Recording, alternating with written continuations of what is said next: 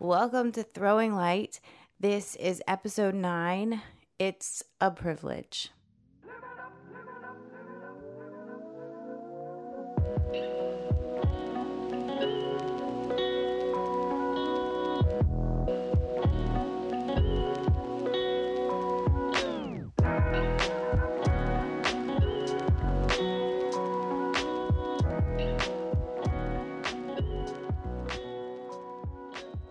So, I want to talk about privilege and break down what the heck that means. This is actually going to be kind of a two part series. At some point, I'm going to do an episode on breaking down what the heck gender is. But before we get into it, Throwing Light is about to go every two weeks. So, I will post every other Thursday instead of every Thursday. I want to eventually get back to every week, but it's not possible to do that with my current life. So that's what we're doing, and it's going to be awesome. And I have this fun idea for making Throwing Light Thursday a thing every Thursday. And even if there's not an episode coming out, we do random acts of kindness and fun shit. also, I'm sick today, so if I sound a little, that's not going to translate. So I don't feel great. I stayed home from work today and recording this episode has kind of been weighing on me all day, but I need to get it done because, especially since we're going every two weeks, I really want to make sure that it comes out next Thursday. So, a couple of things before we get into the episode. Can we talk about how privilege is a hard freaking word to spell? there's so many I's, but then there's an E. I just get confused. It's difficult, you guys. So, current events, a word about current events. I'm not really doing them right now. I have had to pull back a little for my own mental health. And so I'm not going to talk about specific things going on right now. However, you may discover that a lot of what I'm talking about with privilege is relevant. So, moving on, Joshua Rothman wrote an article called The Origins of Privilege in May 2014 for The New Yorker. And he defined privilege as some people benefit from unearned and largely unacknowledged advantages, even when those advantages aren't discriminatory. He kind of walks through like what the history of privilege is. And so it didn't start in the 80s, but in 1988, Dr. Peggy McIntosh wrote White Privilege and Male Privilege, a personal account of coming to see correspondences through work and women's studies. And in that, it contained 46 examples of white privilege.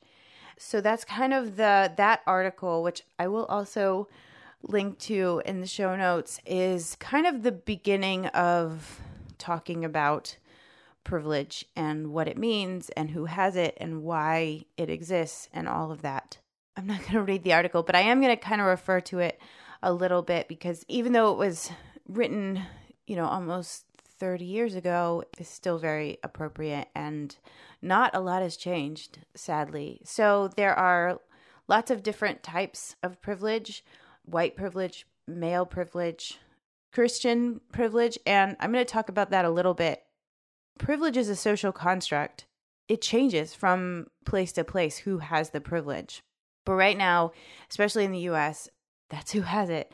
So, straight people, young people, thin people, beautiful people, people who are not disabled, and people who are not mentally ill. So, that list, by the way, I got from my psychology professor. So, this was my human sexuality class. So, she adds it may also be safe to add monogamous people and non kinky people to the list. And we're going to talk a little bit about that in a minute. So, we had to write for this journal entry, we had to write down our privileges, essentially. That's basically what Dr. McIntosh does in her article. She lists, I think it's like 46 different ways that she's privileged. And you can read that on your own. But for me, I thought I would share a little bit of my own privilege with you. First, in my working class family to go to college, when I did finally go, largely because I'm white, no one questioned where I got how I got there or made a big deal, even though at the time I was a young single mom. As a freelance writer, I can pitch new publications and be confident that the majority of the pieces that they publish were written by someone who shares my race. No one has ever questioned my sexual orientation or asked me if I am sure that I am straight. If I get pulled over by a cop, I do not fear for my life. No one has ever called my sexual orientation a hobby. When I decided to clean up my life and stop partying, I had family and friends and resources to do that. I attended a predominantly white high school for most of my teen years, and I was never afraid that my guidance counselors were so understaffed that they would fail to put me in the correct class. And I didn't know that that was a thing until I worked as a temp for DC Public Schools. They had us, eight of us, basically doing the guidance counselor's job and putting the kids in DC public schools into the next class, whether it was English 10 or the next math. What was shocking and disturbing was that they would pass English 9, but then they would be put back, or they would fail English 9 and then they would go straight to English 10, or there was no kind of rhyme or reason, and they had temps doing it. And that was several years ago, so it may have changed by now. But of course, they had a 50% dropout rate. Why go to class if it's not, you don't even know if you're going to be put in the class that you're supposed to be taking? So that was number seven. So, number eight, even though I am white and my children are multiracial, no one has ever assumed that I am their nanny. People's implicit bias about me or the various assumptions that people make about me based on my looks usually do not harm me and often benefit me. Number 10, I can be pretty confident that if I were to get accused of something I did not do, I would be assumed innocent until proven guilty. Number 11, I have never had to hide my attraction to the opposite sex. Number 12, when I'm attracted to a man, it is often safe to assume that he's attracted to women.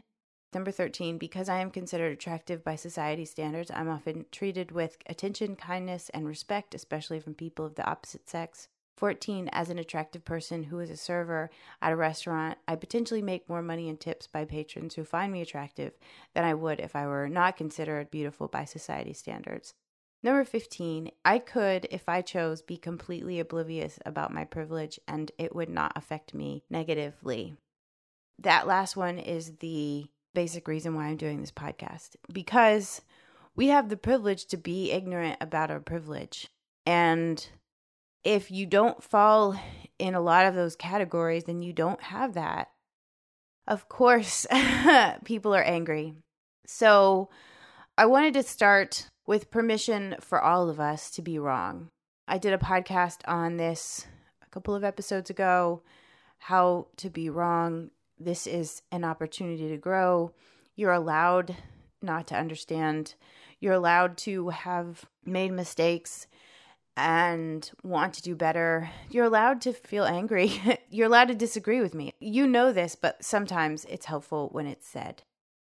So, an example that comes to mind is today is Cinco de Mayo at the recording of this episode.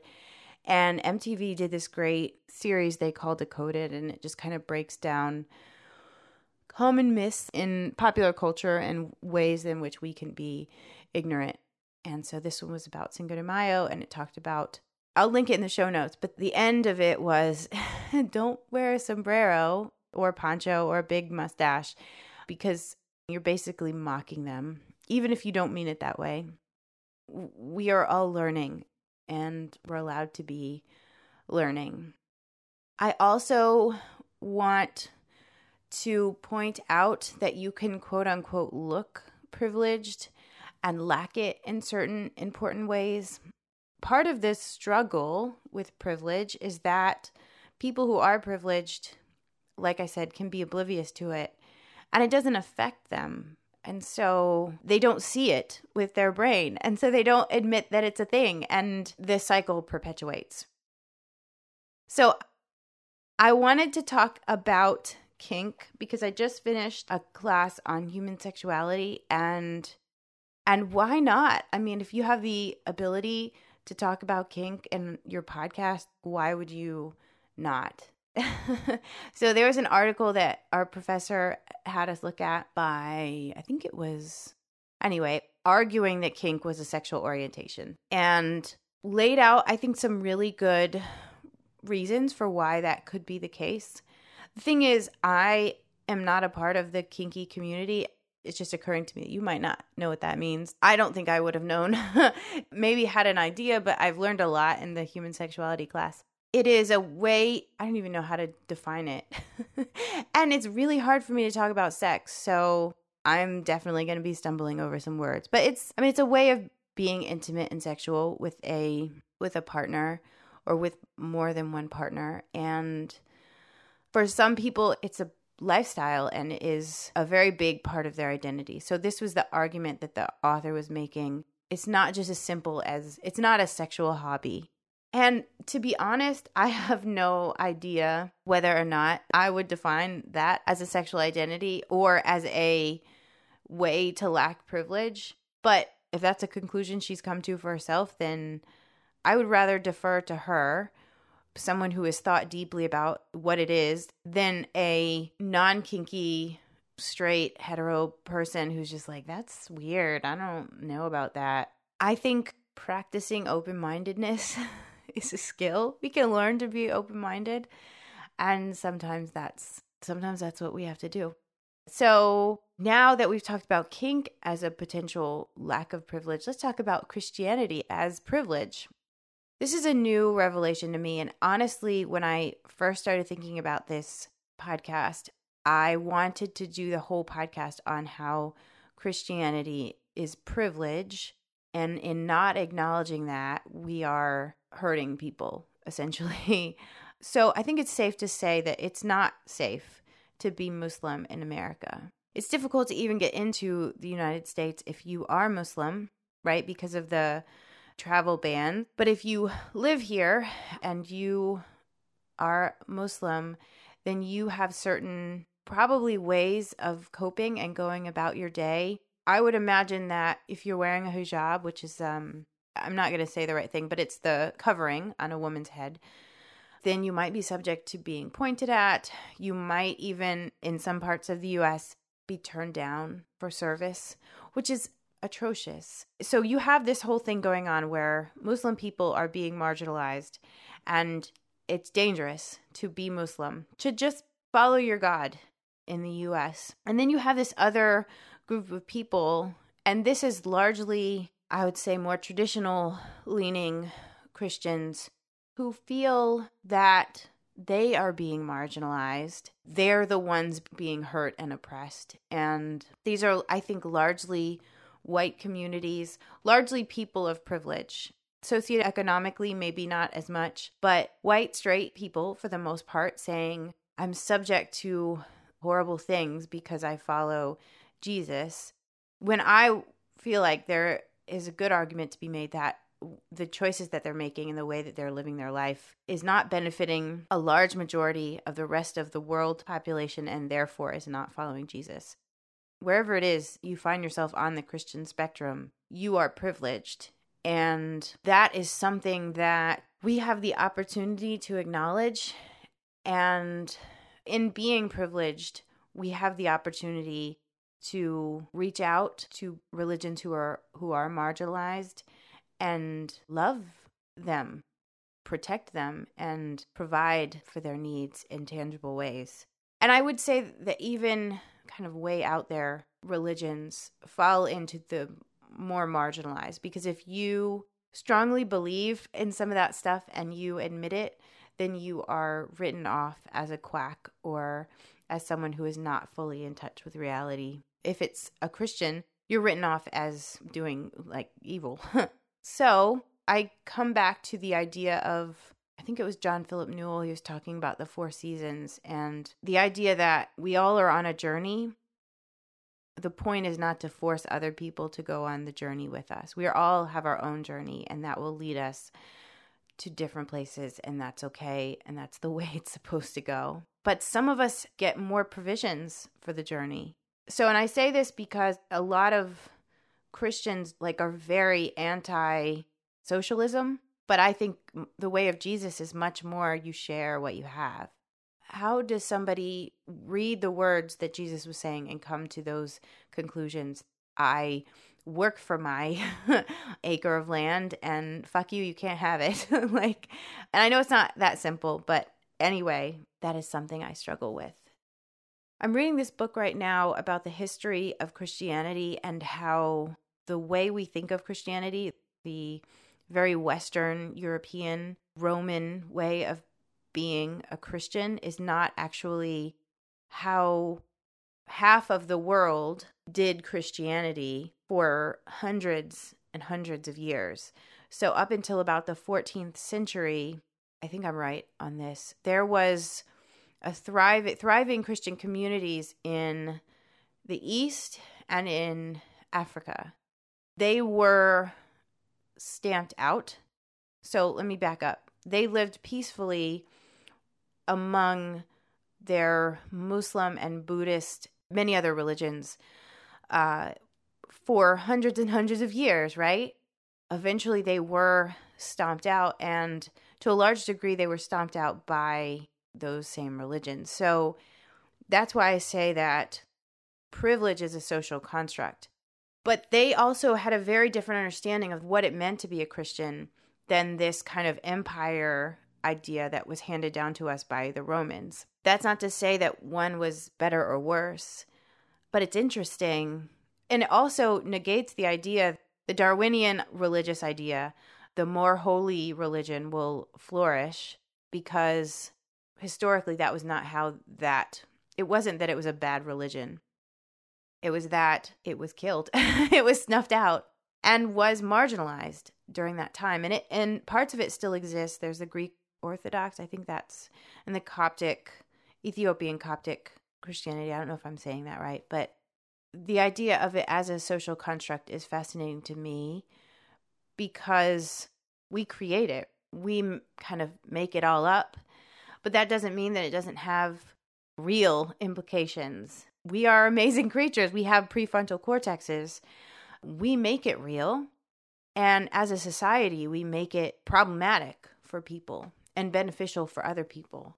In Little Women, Jo's character had this great line where she was talking to a group of men about whether women should be able to vote. And she was saying, like, they were arguing, you know, women are good and pure and the world would be better if women were allowed to vote.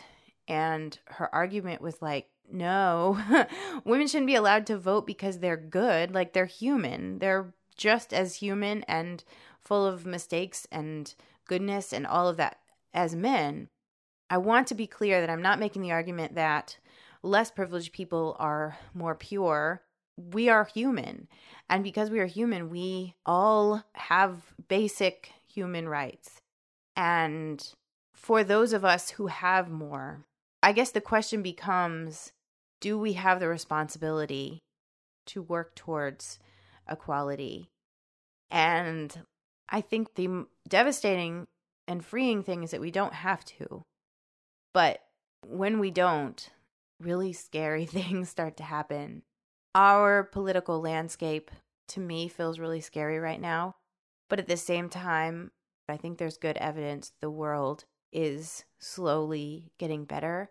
And what is amazing is that all of these people who were resting on their laurels have woken up.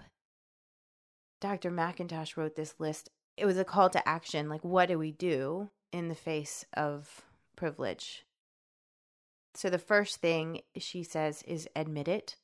The first step is admitting you have a race. Be white if you are white admit that racism exists and start to take notice. Notably, she adds, don't impose. Think about what you say to people before you say it. Don't impose your views on people of color. Don't blame people of color for racism. Number two, listen. This is a quote. I found that really listening to people of color and believing their experience is eye opening. Um, shut up already. honor experience, honor outrage. It's so amazing to me how appropriate this is for today. Honor outrage. That is such a powerful thing to do. Educate yourself. And I think it's safe to add don't lean on people of color or women. Don't rely on them to be the spokesperson for their group. In a way, it's like if a family lost a child and you were trying to find out more and help them, you wouldn't go to them and say, What is it like to be a person who has lost a child? That would feel weird and painful.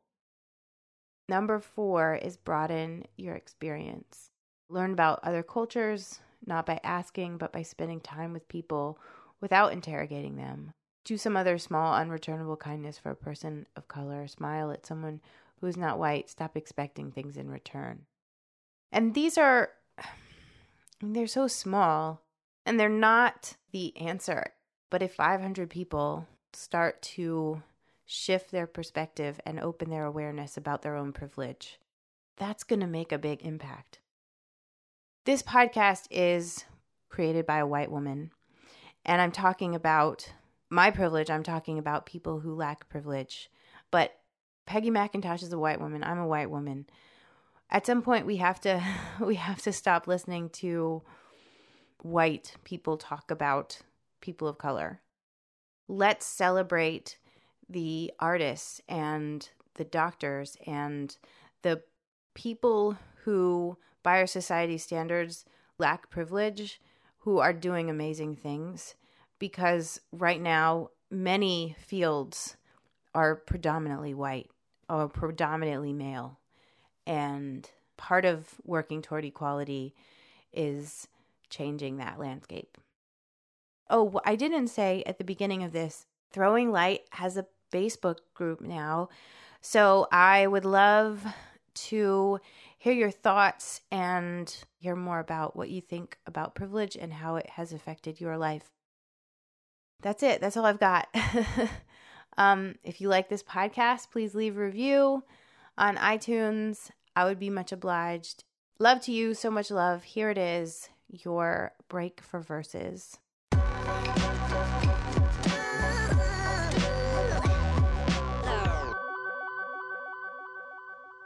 I needed to hold her. I got up and crept towards the room Sammy and I shared in our little apartment. I peeked through the bedroom door. She was curled up on the bottom bunk, wrapped in her ultra soft, bright pink Barbie blanket. Barry the bear and Miss Elephant slept quietly by her side. I sat down beside her and brushed her thick brown hair out of her face. She looked so perfect with her chubby cheeks and princess pajamas. She was perfect. How did this happen? I felt a tear roll down my cheek, and then another, and then a third. Before long, I was sobbing. I lay down beside my girl and cried as silently as I could. I knew only two things clearly in that moment. My baby girl had been hurt, and where I stood at 23 years old and nine months sober, it was my job to keep it from ever happening again.